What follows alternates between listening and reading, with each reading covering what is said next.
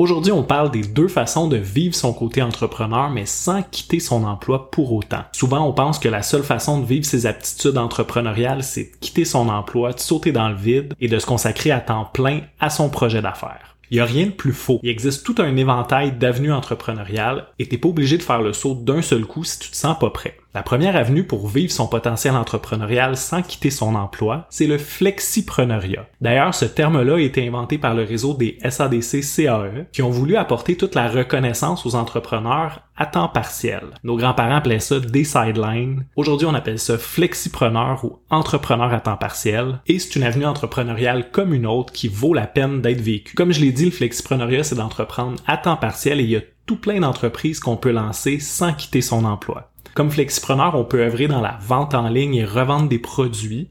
D'ailleurs, si c'est le modèle d'affaires qu'on choisit, le fait de vendre sur Amazon, ça nous donne plusieurs outils parce qu'Amazon peut prendre en charge toute la gestion logistique des produits. On peut aussi vendre ses services, que ce soit des services professionnels ou des services plus communs comme la tonte de gazon, sortir les chiens, etc.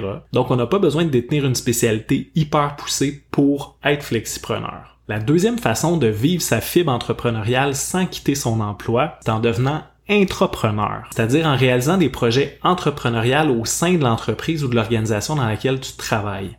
De plus en plus, les gestionnaires reconnaissent le potentiel des entrepreneurs qui travaillent pour eux, et surtout ils sont conscients que s'ils leur donnent pas des projets pour les occuper, pour leur permettre de vivre leur fibre entrepreneuriale, ben ces gens-là vont se tanner et quitter et aller vivre leur fibre entrepreneuriale ailleurs au profit d'autres organisations. Contrairement à ce qu'on croit, le fait de se lancer en affaires, c'est pas toujours une question de profit ou de faire de l'argent.